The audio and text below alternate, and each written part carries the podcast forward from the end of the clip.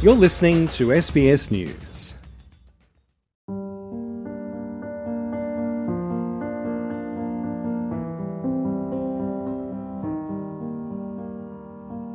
When we are alive, our children need to go back to country. And if we don't have a place, where where are we going? Where where where do my old, old people rest their souls? Once you have that love in embedded in you, you become a custodian. You become connected to place.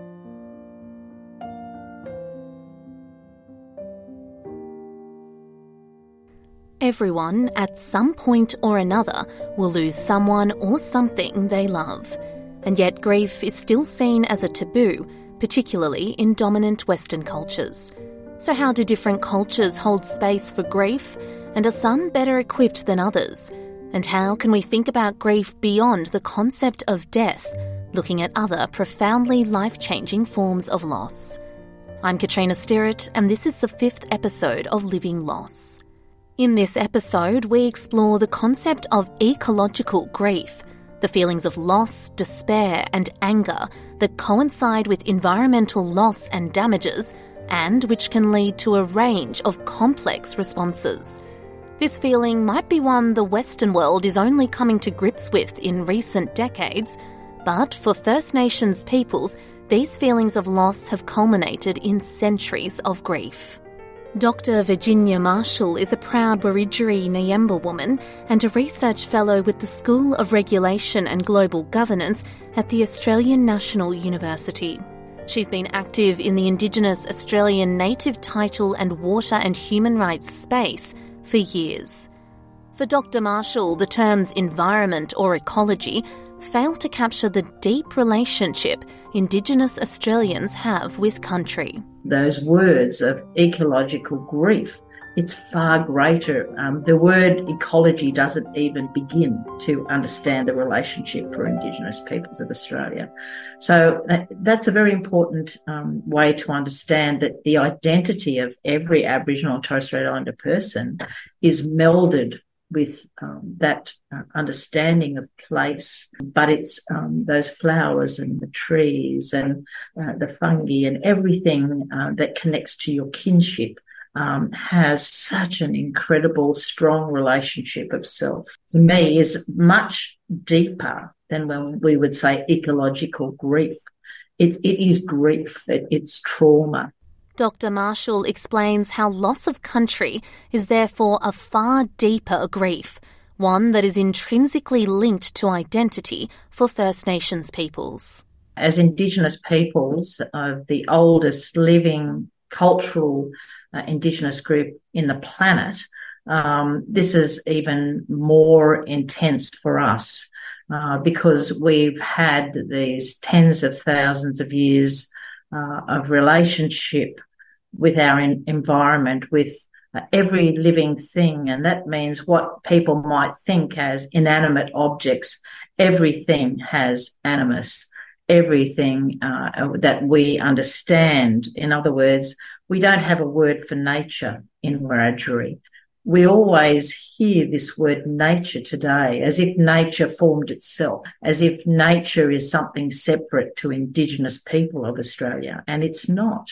Griefline counsellor Abby Catchlove acknowledges that while ecological grief might be a fairly new term in the therapeutic sense, Indigenous peoples have been experiencing a multifaceted form of loss for hundreds of years.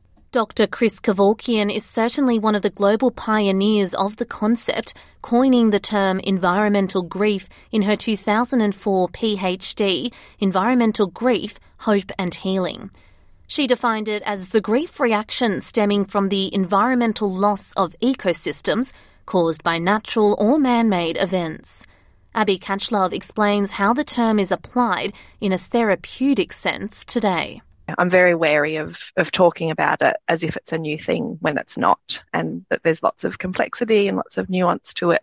But I guess a definition that that can be used for ecological grief is um, the grief felt in relation to experienced or anticipated ecological losses. Um, and so this includes the loss of species or ecosystems and, and meaningful landscapes due to acute or chronic environmental change. The grief is often compounded by a lack of language or understanding around the loss. Ms. Catchlove explains how ecological grief is a form of disenfranchised grief, something we explored in our last episode. This is because the loss isn't often publicly or openly acknowledged, particularly when it comes to climate change policy and narratives. I guess if if we're not talking about ecological grief, but we're feeling it, but it's not kind of in the public sphere or it's not in our knowledge um, of these patterns kind of emerging, we can kind of not feel like we're allowed to feel grief. You know, it might be confusing as to why we've got such big emotions over it, but it's valid. You know, all of these losses are, are very valid and it speaks to that disenfranchisement of, yeah, almost not feeling allowed to feel it or, um, or have the permission to feel it.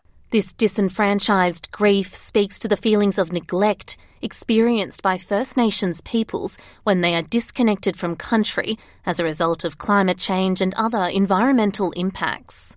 Ricky Dank is a Gudanji Wakaya woman from Karenjini and Barkly Tablelands in the Northern Territory's town of Borroloola. She describes the deep sense of loss from witnessing fracking, a technique for recovering gas and oil from rock, on her Borroloola country. You, we can't survive without water. So it's it feels like it's almost like they're killing us and they they know they are doing it, but they don't care because they are they don't care that our families are having to drink that poison water because we've got access to no other water. So to know that there are other human beings not sad, not upset at the fact that there are people and, and our non human kin that we are going to have to drink that water to, you know, survive in the immediate future, that brings a whole another level of, of sadness as well. For First Nations Australians like Ricky, country is more than a piece of land or environment, it's home and identity. Ricky is emotional, describing the fear that grips her community unsure about the future of their home. I think for me, the other reason too why we're fighting so hard is because our old people need a place to go back to. Our children need a place to go back to. So when we die, we go back to their country. When we are alive, our children need to go back to country. And if we don't have a place, where where are we going? Where where where do my old, old people rest their souls? We won't have a place. Where do my, my grandchildren grow up? We don't have a place. We are refugees in our own country, not of our making, but by the making of greed, by, the, by people wanting to make money. This speaks to an anxiety which Ms. Catchlove says is often referred to as anticipatory grief. She explains how this feeling is prevalent among those supporting others with a terminal illness or dementia where the grieving process is premature due to an awareness of a future loss. Anticipatory grief, um, that's the sense that the changes are continuing, and I guess the likelihood of experiencing worsening of what we're already seeing. This can also be about the sadness of watching others around the world suffer environmental related trauma and either knowing what the pain of that is like or um, having the empathy to kind of understand what that loss would be. And this is a slow and cumulative grief without end. So, unlike a human death, for example, there's not necessarily one moment that you can pinpoint, but it's a long and enduring grief and anxiety that, that's underneath. But these feelings of despair and anger are also often channeled into action or climate activism. Ms. Catchlove says ecological grief is such a universal and collective sadness which can be harnessed in community responses. I know for me personally, if if I'm feeling despair, an antidote for that or a positive way to harness that anger is action um, in in dynamic or creative ways. So getting involved in in really climate positive events like tree planting or community gardens or environmental activism and I don't I don't say that to outline that you know we have to be doing things um, rather than actually sitting and being with um, the grief. It's certainly not about being in denial or avoiding the stickiness of ecological grief and just doing something to get over it. But I think by being proactive or connecting with people who are experiencing similar things, this is a really beautiful way to find solidarity. For conservationist and veterinarian Motria von Schreiber, environmental action has been a response to feelings of ecological grief for decades. But these days, her action resembles a different form than traditional activism. In the 20s, I felt I could change the world. So I marched and shook my fist and wrote letters and felt that we were actually making a difference in many ways. And in some ways, we did. In recent years, where I live, there's been a lot of activism against the fossil fuel industry and logging, and those are all incredibly critical issues. But I've chosen to work more strategically in changing awareness in one-on-one conversations, actually waking people up in in circles that I move through and trying to get dialogue going that this this is your problem as well as everyone else's problem and, and it's not going away.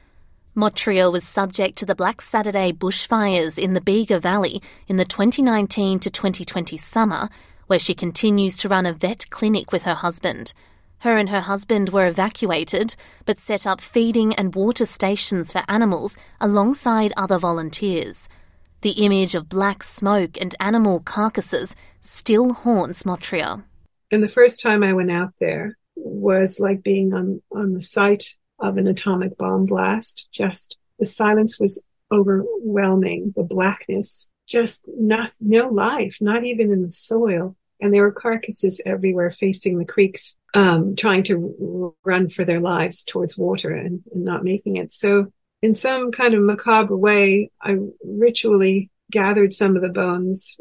I don't know what I was thinking, but I felt like there had to be some acknowledgement that there was life here and and met a very desperate death. The term solastalgia, coined by Doctor of Philosophy Glenn Albrecht, is ideal for describing Motria's experience. Solastalgia is the lived experience of negative environmental change. I often summarize it as the lived experience of this uh, negative changes to your loved home environment. And it's a form of homesickness or melancholia. And I often describe that as uh, it's the homesickness or melancholia you have when you're at home, but your home environment is leaving you. So mm. it's the opposite of traditionally defined nostalgia, which was a feeling of homesickness when you are absent from home and wish to return.